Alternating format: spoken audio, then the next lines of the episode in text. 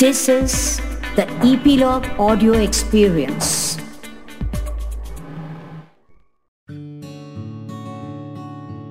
नमस्ते मेरे प्यारे दोस्तों।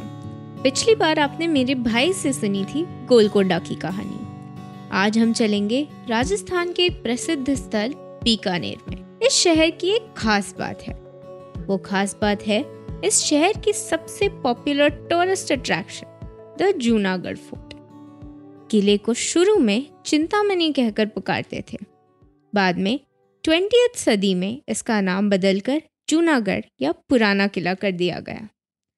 जूनागढ़ किले की नींव 1478 में राव बीका ने रखी थी। हालाँकि तब ये केवल एक पत्थर का किला था। आज के जूनागढ़ किले का उद्घाटन 17 फरवरी 1589 को किया गया था। किले की बनावट बगीचे, उसकी बालकनीज कियोस्क आदि इसके विभिन्न शासकों के सांस्कृतिक अंतर को दर्शाता है। किले के चारों तरफ़ खोदकर पानी से भर दिया गया था। इस स्ट्रक्चर को मोट कहते हैं। पर अभी वहाँ पानी सूख गया है। कि स्ट्रक्चर को बनाया जाता था ताकि शत्रु किले के ऊपर सीधा हमला ना कर पाए। किले की सीमाओं में कुछ अद्भुत स्ट्रक्चर्स के साथ साथ मार्बल और रेड सैंडस्टोन से बना महल कियोस्क खिड़कियाँ बालकनीज और आंगनों का ये एक अद्भुत मिश्रण है, जो किसी को भी आश्चर्यजनक लग सकता है। किले में सात द्वार या गेट्स हैं। इनमें से दो मुख्य द्वार, करण पोल, जो भूतकाल में मुख्य द्वार हुआ करता था, और सूरज पोल, वर्तमान समय का मुख्य द्वार। सूरज पोल येलो सैंडस्टोन से बना है। इसका मुख पूर्व की ओर है और जब इस पर सूर्य की पहली किरणें पड़ती हैं तो इसका सुनहरा दृश्य देखने लायक होता है। इस द्वार के स्टार्ट में राइडर्स के साथ हाथियों के दो रेड सैंडस्टोन की मूर्तियाँ हैं। किले के बाकी बचे द्वारों में से कुछ है दौलत पोल या डबल गेट, चाँद पोल और फतेह पोल। दौलत पोल में उन सभी महिलाओं के हाथों के निशान हैं, जिनके पति युद्ध के मैदान में मारे गए। और वे महिलाएँ उनकी चिता पर सती हो गई। इस किले की वास्तुकला विभिन्न संस्कृतियों का मिश्रण है, जिसमें सबसे प्रारंभिक राजपूत शैली है। रिवाइवलिस्ट राजपूत संरचनाओं का इस्तेमाल मुख्य रूप से महाराज गंगा सिंह के शासन के दौरान निर्मित है।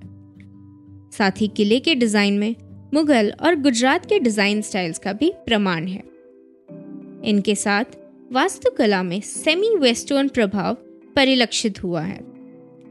जूनागढ़ किले का लेआउट रेक्टेंगुलर है जिसकी लंबाई लगभग 1078 गज की है और इसका क्षेत्रफल यानी फैलावा 63,119 स्क्वायर यार्ड्स है।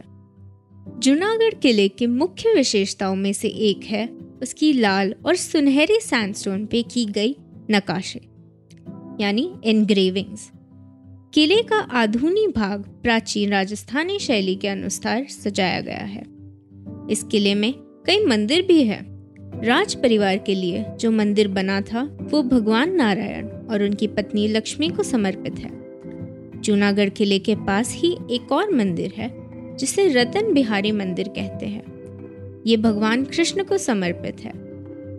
किले में कई महल भी बनाए गए थे, जैसे कि करण महल इसका निर्माण 1680 में करण सिंह ने औरंगज़ेब पर अपनी जीत की याद में बनवाया था। और फूल महल, जो किले का सबसे पुराना महल है, जिसे राजा राय सिंह ने बनवाया था। अनूप महल का उपयोग राज्य के प्रशासनिक मुख्यालय के रूप में किया जाता है। फिर बादल महल, अनूप महल का एक्सटेंशन और इसमें कई शानदार पेंटिंग्स भी रखी गई हैं। अगला है चंद्र महल इस किले का सबसे आलीशान और सुंदर महल। बीकानेरी हवेली इसके अंदर और बाहर दोनों जगह स्थित है और इनकी वास्तुकला शैली अद्वितीय है। वहीं गंगा महल का निर्माण राजा गंगा सिंह ने करवाया था। इसमें अब एक संग्रहालय है। किले में संग्रहालय 1961 में महाराजा डॉक्टर करनी सिंह जी द्वारा बनाया गया था। संग्रहालय में विभिन्न पेंटिंग्स गहने और अन्य स्मारक शामिल है, जो किले के राजसी जीवन को दर्शाते हैं। इस किले में प्रत्येक संरचना की उत्कृष्ट सुंदरता और शाही जीवन शैली की गवाह है, जो सदियों पहले यहाँ अपनाई गई थी। जूनागढ़ किले को a paradox between medieval military architecture and beautiful interior decoration कहा जाता है। इसकी वजह शायद इस किले का इतिहास है। जैसा कि मैंने पहले बताया था, जूनागढ़ आरंभ में सिर्फ़ एक पत्थर का किला था। वर्तमान जूनागढ़ किला राव बीका द्वारा निर्मित पत्थर के किले की सुरक्षा के लिए बनाया गया था। बीकानेर शहर की स्थापना 1472 में हुई थी और यह शहर शक्तिशाली किले के आसपास विकसित हुआ। विदेशी शत्रुओं द्वारा इस पर कब्जा करने की कई कोशिशें की गई, पर एक को छोड़कर सभी विफल हुए। वो एक विजेता थे, बाबर के दूसरे बेटे कामरान मिर्ज़ा।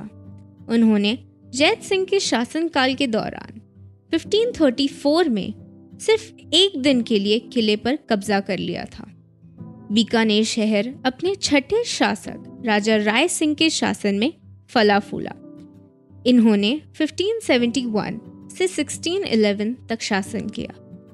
राजा राय सिंह ने मुगल शासन स्वीकार कर लिया और अकबर तथा जहांगीर के शासन में उच्च पद पर आसीन रहे।